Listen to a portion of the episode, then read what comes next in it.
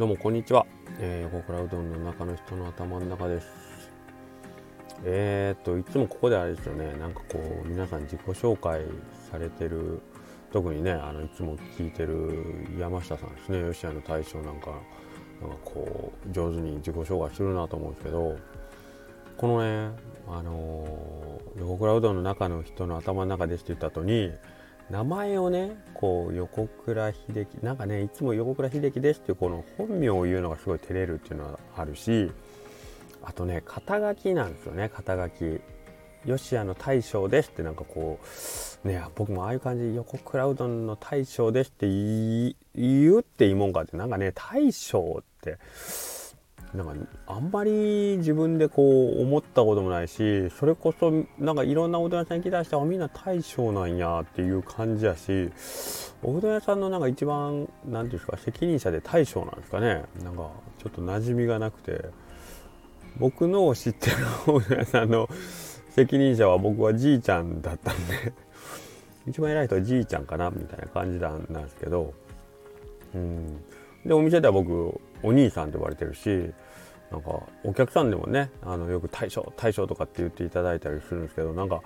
誰のこと言ってるのかな、あ僕かみたいな感じで、あんまり大将の自覚が全然ないですよね。いつかこう胸を張ってはい横倉うどんの大将ですって僕も言ってみたいなと思うんですけど、たまにねなんか従業員さんが僕の社長なんか給料日だけ僕のこと社長って呼ぶんですけど、なんかこの社長っていうのもなんかね変な感じですしね。何なんですかね。で営業の方とかはなんかねやっぱ当たり前ですけど来られたら「社長今お時間いいですか?」とかって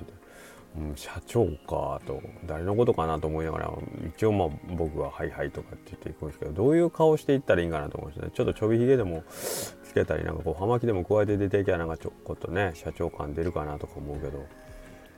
ね頭に手拭い巻いて T シャツで前掛けつけて「社長」っていう感じがね、どうなんですかね。乗ってんのは運ばんやしね、ベンチとか乗ればいいんですけど、社長でもないよなみたいなね、気がします。なんかいい呼び名はないですかね。だからちょっとやっぱりうどん屋のおじさんとかいうのが一番呼ばれてしっくりきますよね。おっちゃんとか兄ちゃんっていう感じで行きたいですよね。ちょっとなんかこう人からどう見られてるのかなっていうのがそのっていうね、肩書きとか呼び名じゃないですか。なんかその辺とか思うと、今僕はなんとなく世間では一応大将で見られてるんかなとかと思いましたね。結婚したての当初、僕は奥さん暮らしてて商店街歩いてて何言うんですか、八百屋のおっちゃんとかに奥さんとかってこう声かけられてめちゃくちゃ怒ってましたけどね。私奥さんに見えるみたいな。いや、まあ、奥さんなんですよ。奥さんなんですけど、なんかその奥さんという呼ばれ方になんかすごい憤慨してましたけどね。まあ、当時まだね20歳そこそこの女性やのに、なんか私がこう歩いてて人妻って思われるのはすごい尺やわって、なんかすごい一人でいきり立ってましたけど、なんかそういうものですかね。やっぱその呼び名が世間からそう見えてるっていうね。そうだから僕あれなんですよ、お客さんとかにお声かけする時もなんて言ったらいいかな、例えばご注文お伺いする時にお父さんって言っていいもんか、おっちゃんとかって言っていいもんかで、例えばご夫婦でね来られてて、男性に例えば何されますって聞いてかけたいって言って、でもう一人の方も一緒に聞く時にで、お連れの方はっていうのがまあ一番いいんですけど、なんかこう3人ご家族で来られとって3人さんおった時に、お母さんって言った方がいいのか、お姉さんって言った方がいいのか、もしくはもっと違うふさわしい呼び名があるのか、やっぱちょっとこう迷いますよね。わかりますかね。だからそのやっぱりこっちが呼びかけたものが、僕がその人をそう見てるっていうことを相手に知らしめるわけですから、そこになんかこう間違いがあったらね、何あなた私のことそう思ってるわけみたいなね。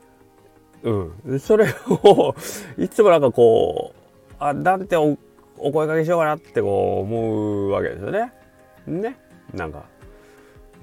そういうのとかね、はっきりなんかこうやっぱり名札とかつけといてほしいですよね。もしくはなんか私はこう呼ばれたいみたいなのをこう胸とかに貼っといていただけるとね、もしくはもう注文の札を持って入ってくるとかね、こちらに注文いかないように、胸元にプラカードでかけたいって書いてあったら、あ、かけたいかこの人はって思うんで、それが一番いいかもしれないですね。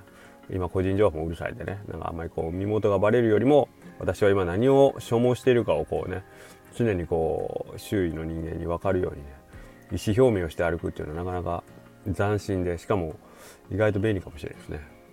あ、だから吉田さんは食券なんか聞かんでもいいように。なるほど、食券にはそういうあれか利点もあったわけやな。